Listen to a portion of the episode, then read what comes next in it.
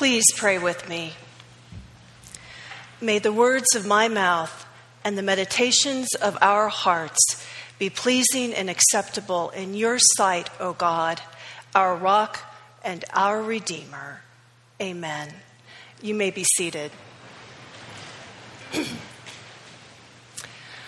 I once read that God is a victim of fair weather friends.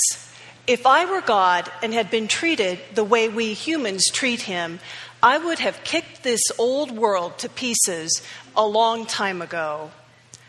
I was recently reminded of this when someone told me what happened to a friend of theirs in the church they used to attend. She said that one Sunday morning, the pastor stood up in front of the congregation and said, I am sick of all your sinning. I'm sick of carrying the burdens of all your sins, so you just need to leave the church. Most of them did. There's some humor, and yet, as we think about it, we're stunned and saddened by this pastor's response to his congregation, as it certainly isn't filled with love or grace. Yet there are times in certain circumstances with certain people that our response may not be that much different. We all know what it's like to deal with difficult people, to be hurt by them. Sometimes the pain is so deep we seek revenge, while other times we just want to be done with them. We don't care if we ever see them again. As Christians, we know these shouldn't be our responses. We know that we should respond with love and grace. But we still struggle with all of the emotions and thoughts that go with it, leading us to believe that we have two options to stay and fight or to run in flight to escape all that is happening. But what if there was a third option, a more radical option, a far more difficult option. What would happen and what would it look like if we chose the option to stay and love? It is this third option that we find in the book of Hosea. Hosea is a prophet of God in the 8th century who preaches repentance to the Israelites, God's chosen people with whom he's made a covenant. God sees this covenantal relationship with the Israelites as a familial one, such as a marriage covenant where they are committed to one another in love and faithfulness, or as a parent child relationship where God's love and faithfulness is expressed as He tenderly raises Israel from the time they are young, teaching them to walk, nurturing them, and caring for them. But in spite of all that God has done, the Israelites are unfaithful to Him. Hosea 1 2 says that Israel is guilty of the vilest adultery in departing from God. Hosea 4 1 tells us that there is no faithfulness, no love, and no acknowledgement of God in the land.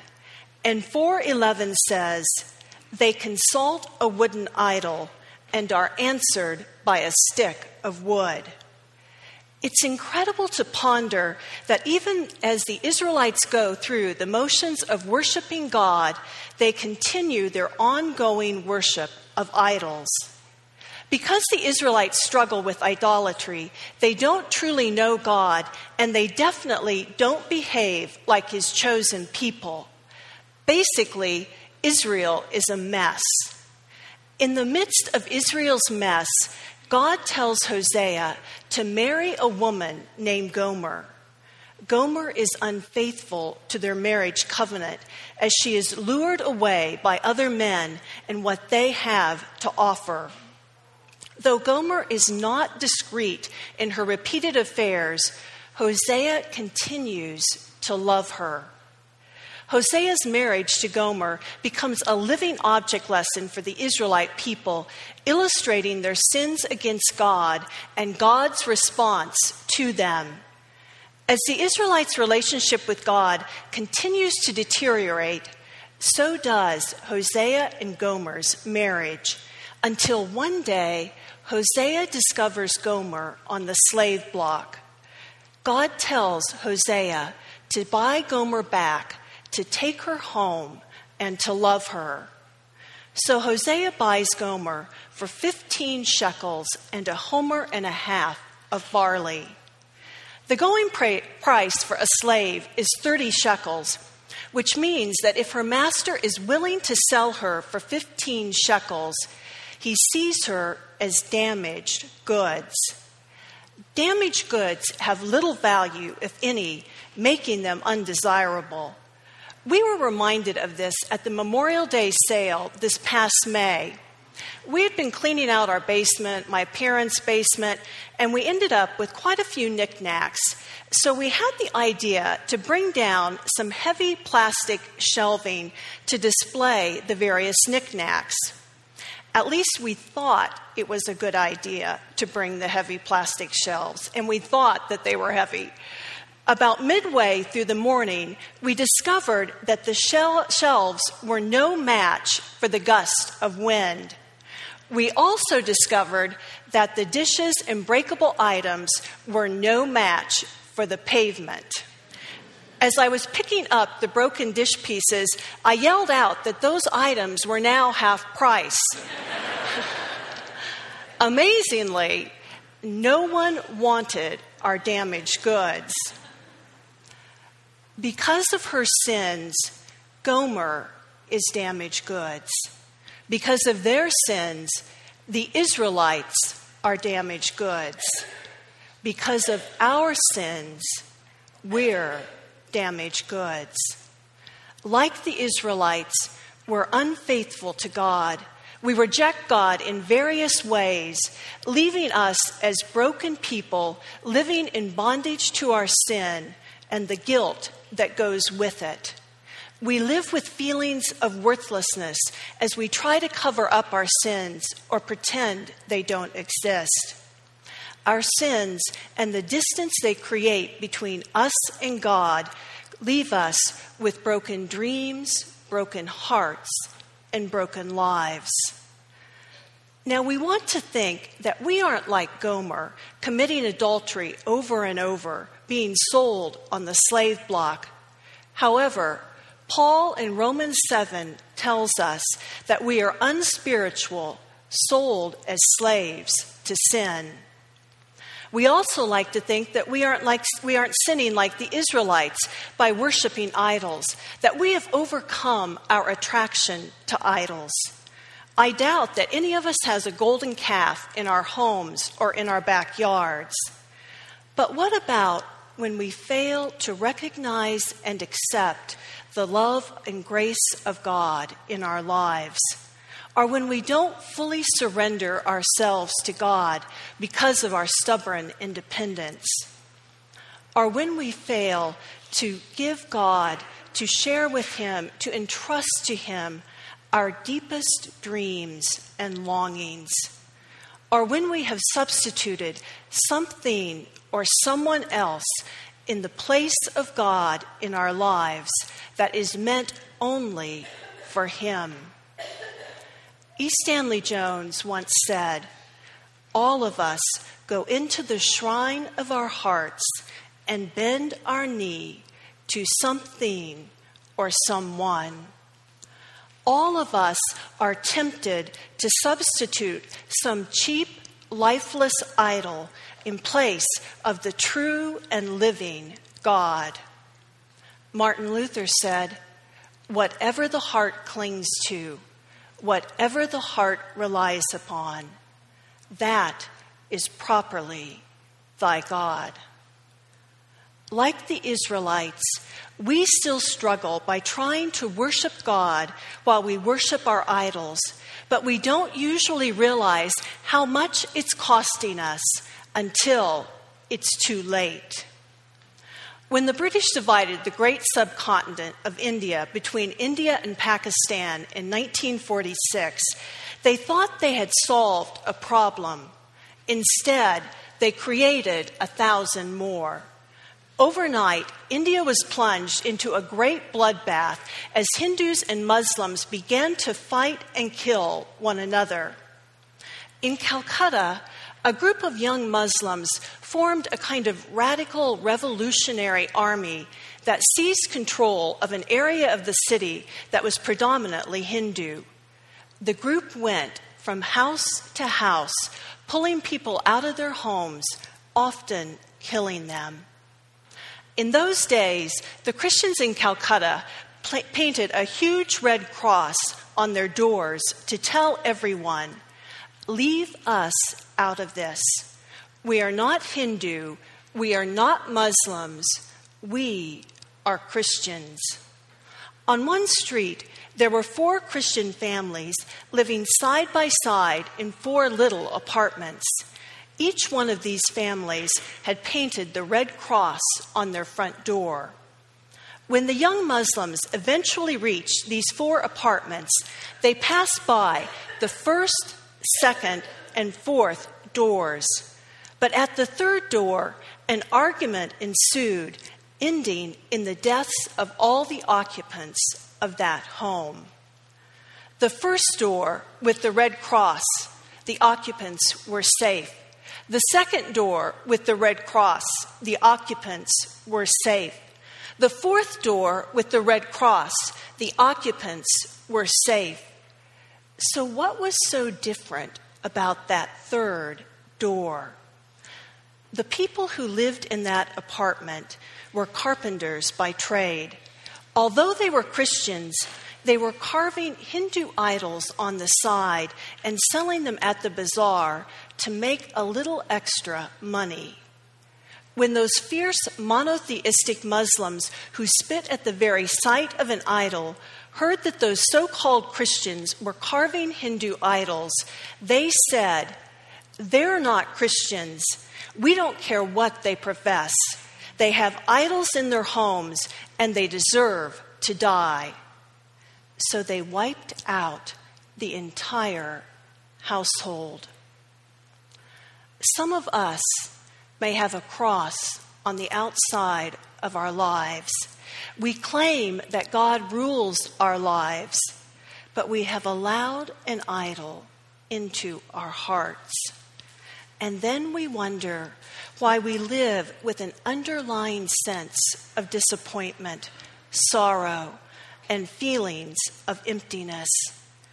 Is it any wonder that, the, that Scripture forbids all forms of idolatry and warns about putting anything, even good things, in place of God?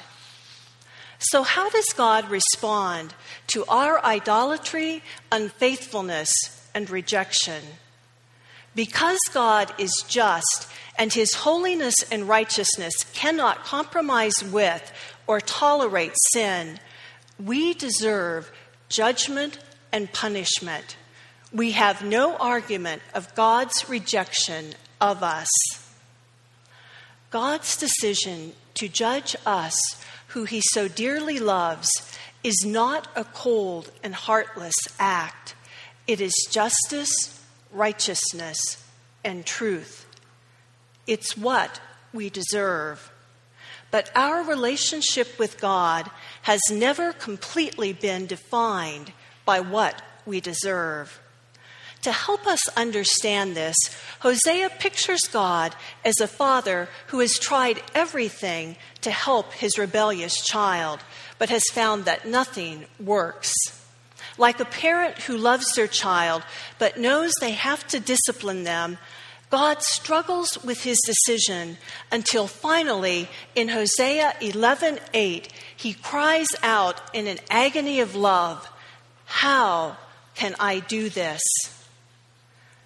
Can you hear the longing and brokenness in God's voice as He asks His beloved children, How can I give you up? How can I hand you over? God's questions reveal truths about the Israelites and us, as well as truths about God and who He is. These questions reveal the human struggle with sin, the desire for our own way, the belief that we can live in our own strength and power. Because of our sin, our rejection of God, God has every right to give up on us. And this is what makes Hosea's revelation of God so unusual. These questions how can I give you up? How can I hand you over? Reveal the truths of God's heart His compassion, love, and grace. That God has loved and will love sinful, broken, damaged people. These questions don't suggest that God is confused or that he doesn't know what to do. Rather, they simply express the intensity of God's love for his children. God's love is so far beyond our comprehension because we know how we respond to rejection and the hurt and pain that go with it. We give up on people and life all the time. Our love is measurable. We love the lovable, the deserving, those who love us in return. However, Hosea 11:9 reminds us that God is God and not human. How can I give you up? How can I hand you over? Reveal to us God's infinite tenderness, His steadfast, unfailing love, and His grace to us. Someone has defined grace as, as arms opened wide, grace defined as tears with cheeks with tears coming down its cheeks, saying, Come home. God's questions remind us that God does not love us because of what we do or because of what we are. God's love and grace is for everyone for children, for women, for men, for the poor, for the rich, for the weak, for the strong, for sinners, for all of us. God loves us because of what He is, and He is love. Tolstoy said, Where love is, God is. A high school principal who was continually dealing with a rebellious, foul mouthed problem student finally set the young man down in his office one day, looked him in the eye, and said, I care about you because you're important to me. And I want you to know that I can be nicer to you longer than you can be mean to me.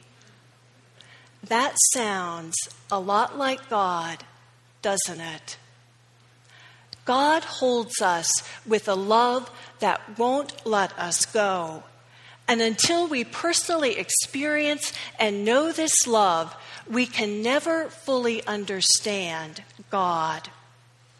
So, through this Old Testament book of Hosea, chapter 11, we come to understand God more as we see right into his infinitely loving heart.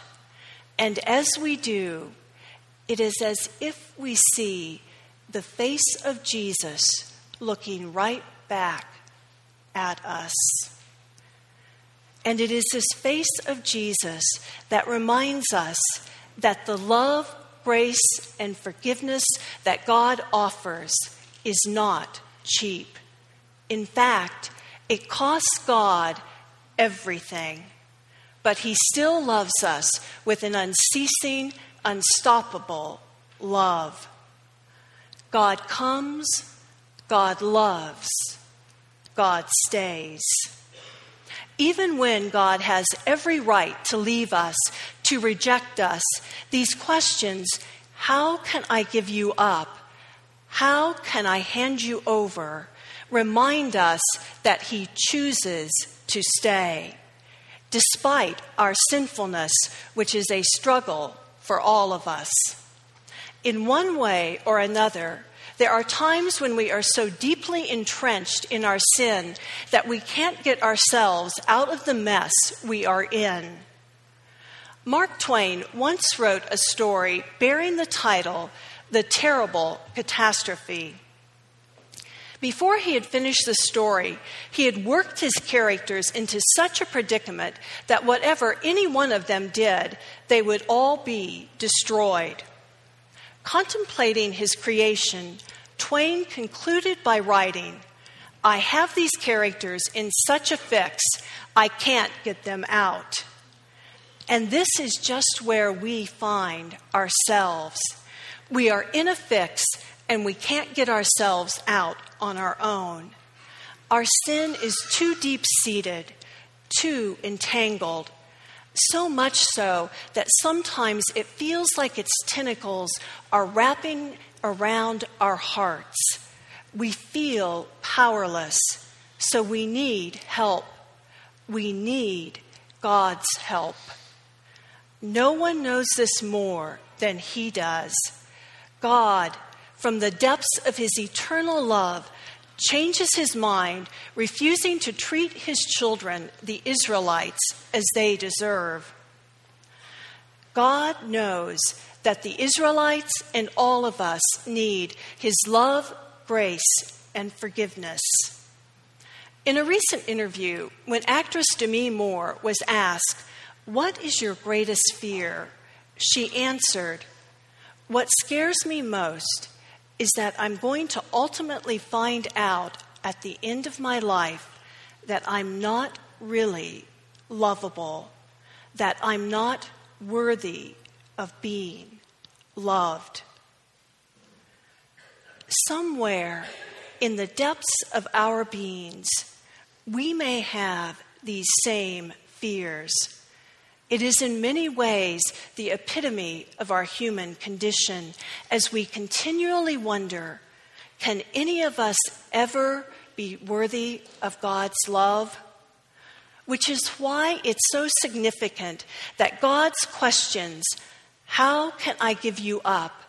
How can I hand you over? are to people who've turned against Him and committed themselves to idols to people who are truly unworthy of love tells us that worth has nothing to do with it. It all rests on God's heart of love. Hosea tells us in no uncertain terms that God does love us with an amazing love and that his love conquers everything. Remembering this truth is essential in those times when our sin overtakes us and we wrestle with the guilt that goes with it. So, what do we do with our sin and guilt? Hosea 12:6 tells us, "But you must return to your God, maintain love and justice, and wait for your God always." To return to our God is another way of describing repentance. Hosea 14, 1 through 3, instructs us how to repent. We honestly tell God what we've done, the sins we've committed. There's power in speaking the words that can break the clutches of darkness. A major part of our repentance is verbalizing our genuine desire for forgiveness. For the Israelites, this happens when they finally come to the place where they want God more than they want their idols. And it's really the same for us and our idols. Sometimes we come to this conclusion quickly other times, it's a monumental battle, but it always involves coming to this conclusion. And as we do, we return to God because true repentance is just that coming back to God, wanting Him more than those idols that grip us. we can almost hear Hosea pleading, Come back, come back. If you only knew how much God loved you, you would come back. God also tells us in Hosea 14 that He will heal our waywardness and love us freely. He will forgive us and redirect our lives as He infuses us with His love. We just need to receive it. The truth is, God's love can only be limited by our refusal to accept it. Gomer didn't have to go home with Hosea after he bought her off the slave block. Gomer could have fought Hosea's offer of grace. She could have ignored it. She could have run from it, even though it would have meant her remaining in slavery. We too have this choice. We only experience the love and forgiveness of God when we truly open ourselves to it, when we want it, and when we willingly accept it. As we choose to follow God's love, grace, and forgiveness and allow it to truly impact our lives, we are transformed.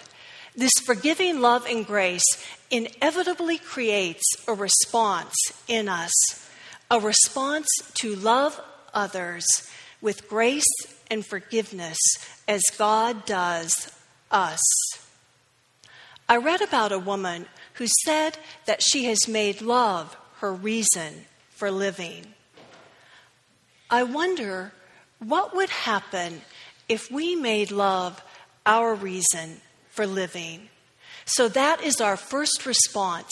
Our most natural response is to give out love and grace to others, even when they hurt us. What a difference that would make in our lives, especially in relation to what we are up against at this very moment. Clovis Chappell, a noted preacher of the last century, tells of a young man from Chicago who went down to the bluegrass regions of Kentucky where he met and married a young woman.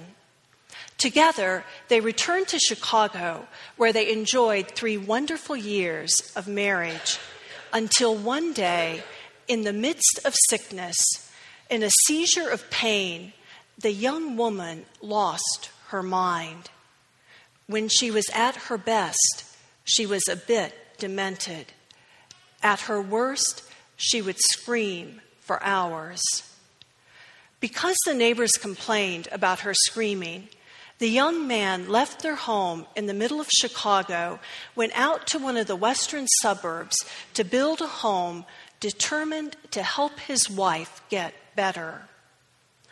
One day, their family do- doctor suggested that perhaps if the young man were to take his wife back to her Kentucky home, that something in those familiar surroundings might help restore her sanity. So they went back to the old Kentucky homestead. As they walked hand in hand through the house, it seemed as if memories hung on every corner. They walked down by the garden and then down by the river where the first violets were in bloom. But after several days, nothing seemed to change. So, defeated and discouraged, he put his wife back in the car and they headed back to Chicago. As they got close to their house, he happened to look over and discover that she was fast asleep. It was the first deep, restful sleep she had had in many weeks. When they arrived home, he gently picked her up out of the car, carried her into their bed, laying her down, allowing her to continue sleeping. As the evening air cooled, he tenderly placed a blanket upon her and then just sat and watched her through the night until the first rays of sunlight came streaming through the windows. As the woman awoke and saw her husband seated next to her, she said, It seems as though I've been on a very long journey. Where have you been? Her husband, weary after days, weeks, and months of patient waiting and watching, said, I've stayed right here with you, waiting for you all this time. It's through Hosea's love for Gomer that we are able to catch a glimpse of the incredible depths of God's love for us. Hosea reveals the heart of God crying out, How can I let you go? How can I give you up? How can I hand you over? And it's Hosea's painful marriage that mirrors God's persevering grace, seeking to redeem his sinful, broken, damaged people. God comes, God loves, God stays. Hosea challenges us to ask ourselves to whom or what are you bending your knee? To what are you clinging, relying on? Is there something in your life that's preventing you from experiencing the fullness of God's love, grace, and forgiveness? Are you withholding love, grace, and forgiveness from someone else? Or are you uncertain of God's unconditional love for you? If so, may you with reckless abandon cast yourself upon the grace of God and truly discover what it means to be loved by Him who is faithful to you. Let us pray. Father, how is it that you know us better than we know ourselves, and yet you still love us? Forgive us for our sins against you and for the idols we cling to. Help us to release them as we open ourselves to your incredible love grace, and forgiveness. Amen.